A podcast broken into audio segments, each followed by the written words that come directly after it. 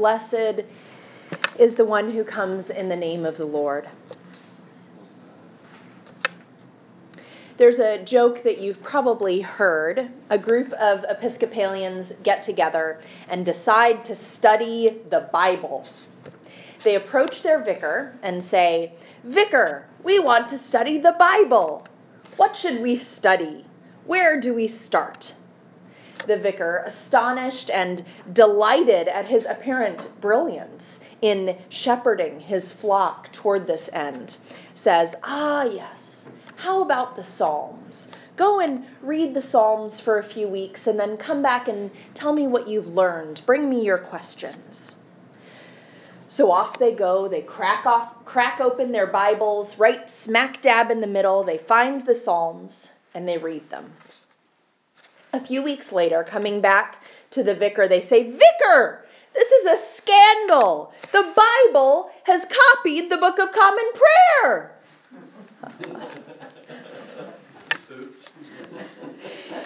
That's not something that would happen in this congregation coming as many of us do from traditions that started us off on the milk of Scripture and grew us up into the prayers of the book of common prayer.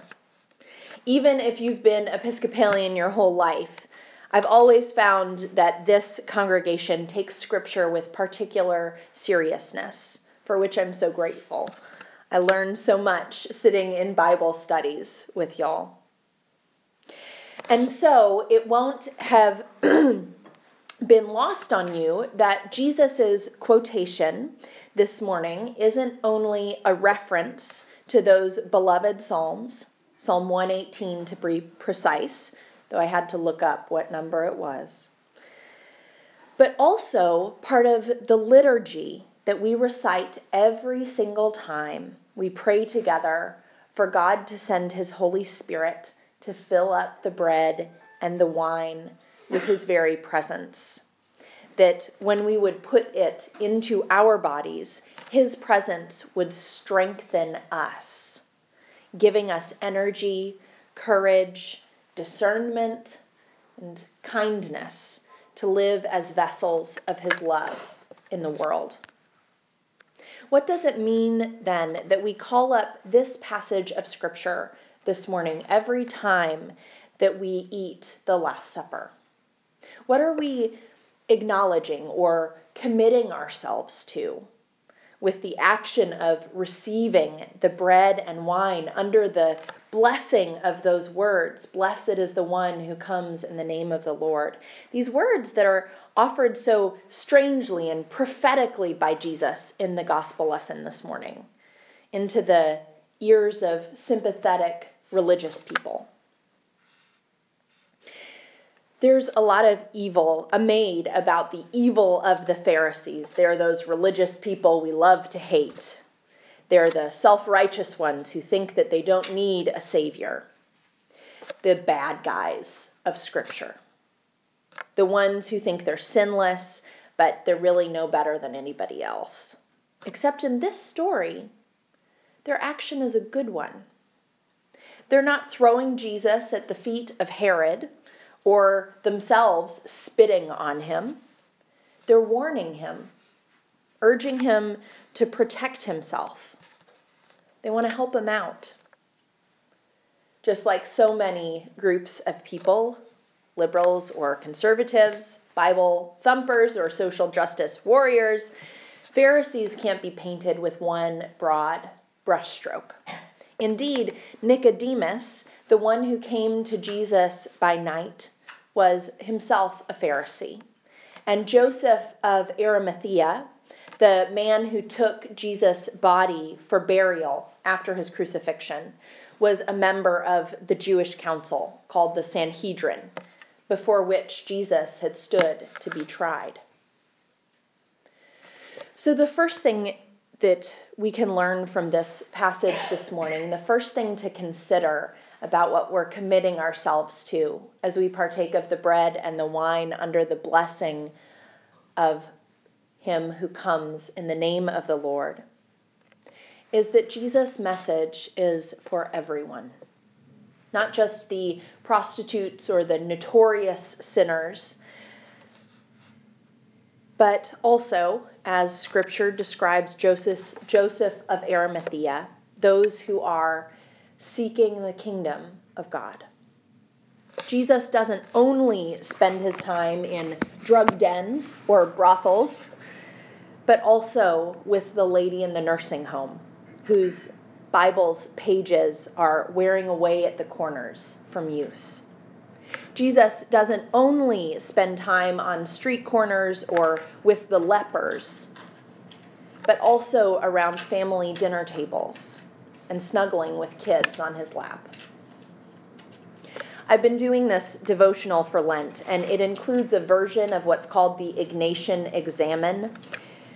Ignatius was a, a, priest and theologian back in the 1500s who's famous for founding the Jesuits and also for developing this set of questions to help guide holy self reflection on a regular basis. The two questions that I've had to ask myself every day since Lent started are How has God loved me today? And how have I loved God and my neighbor today? Well, I've also often considered loving God and neighbor as bringing a casserole to a new mom or spending time in prayer with a stranger. The moments that come to my mind and heart at the end of each day have been much more to do with the intimate relationships in my life. Jesus' message, his God, his message of God's love is not just for the big dramatic outpourings of sacrifice, though those are good too. Jesus' message and God's love is for pouring into our children, for pouring into the next door neighbor who we see each day watering her plants on her front porch. It's for the relationships that form and shape our lives each day and each week that God most often sends his messages through. It's both the religious people and the ones who never darken the door of the church, who need God's love from us and through us. The other thing to notice in this passage this morning is that Jesus seems determined that his death will happen and that it will happen in Jerusalem. Listen as he says, Today, tomorrow, and the next day, I must be on my way, because it is impossible for a prophet to be killed outside of Jerusalem. Historically, prophets were killed both inside and outside Jerusalem. So, what's the difference in the case here? Jerusalem's name means city of peace, shalom. Though we know from history as well as situations in our own day that Jerusalem is far from a bastion of great and abiding peace or shalom in our world. In this case, Jerusalem is a symbol for all of Israel just like on September 11th, New York City was a symbol for all of the United States. In the time of Jesus, the symbol of God's people, who Jesus himself made clear is actually all people throughout all the world, but in the symbol, like New York City or Jerusalem, God's people are the Israelites the Hebrew people. What happened to them and the story about them is the story of God and humanity, that intimate relationship.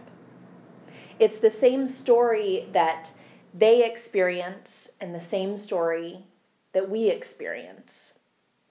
We Christians are poured in, stirred into, mixed up among, rubbing shoulders with in a fuzzy space time continuum sort of way with all of God's people throughout all time. It's called the communion of the saints. Just like the Israelites, we wander in the desert. There's a desert in your life somewhere right now. There's somewhere in your life that God wants to free you from bondage to sin, to drag you, take you out of Egypt. The same stories play out over and over. And in this piece of scripture this morning, this passage where Jesus is set on getting himself to Jerusalem, all the layers and pieces of this story and this history are coming together, layered up on top of themselves. The promised land of God, the city of David, Jerusalem, all coming together in one time and place. And in its truest form, that's exactly what happens when we gather on Sunday mornings, this very moment. Not only do we proclaim, Blessed is the one who comes in the name of the Lord, but we pray for the Holy Spirit to descend, just like it did in tongues of fire on Pentecost in Jerusalem. Not only do we break Jesus' body in two, the way that he offered himself for us, but we pray the words that he taught his disciples to recite Our Father, who art in heaven. Just like happens in the story of Jesus here today and throughout the passages we'll continue to read in Lent, there are layers and layers of scripture and history and human experience and story all piled up together when we kneel to pray these same words that Christians have said for hundreds of years, more than a thousand. And it's a moment when, just like scripture says happened when Jesus died on the cross, the veil in the temple was split in two from top to bottom. Any separation between God and humanity, between God and you, God and me, is burned up, thrown away, dissolved when Jesus offers himself in love on the cross. But that's not the end of the story. Jesus says, On the third day I finish my work. We know that it wasn't literally three days later that Jesus was killed after this pronouncement in Scripture, or that he was resurrected. And so we can understand what Jesus says as being the third day of his passion, the ordeal that he underwent at the hands of the government and the powers of evil in Jerusalem. The end of his work, the finished product, is not the cross, is not death, is not suffering, but it is life everlasting. He spends today and tomorrow, he says, casting out demons and performing cures. These small, immediate, temporal ways that he can bring life and ease the suffering of people. He can provide food for the hungry thousands on the hillside. He can sing a lullaby to a child who's had a bad dream or just needs a little extra love. He can sit with the man in the hospital whose family has abandoned him. And these are good ways to bring the presence of God into the lives of those who are suffering and needy. But these people, whatever comfort he offers, whatever comfort we might offer, will still suffer mortal death.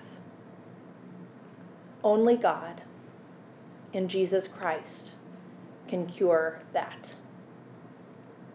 So, our call is not only to wipe the brow of the ailing or to tuck the scared child into bed, but to bring the good news of everlasting life. That Jesus has come, has died, and has risen again to new and unending life. That we might follow him, imitate him, and be a vessel of his very body and blood to the world, his own beloved people, all people. So come to the altar where Jesus offered himself to us. And here, kneeling before the Lord of Lords, find your life given to you. Blessed is the one who comes in the name of the Lord. Amen. Amen.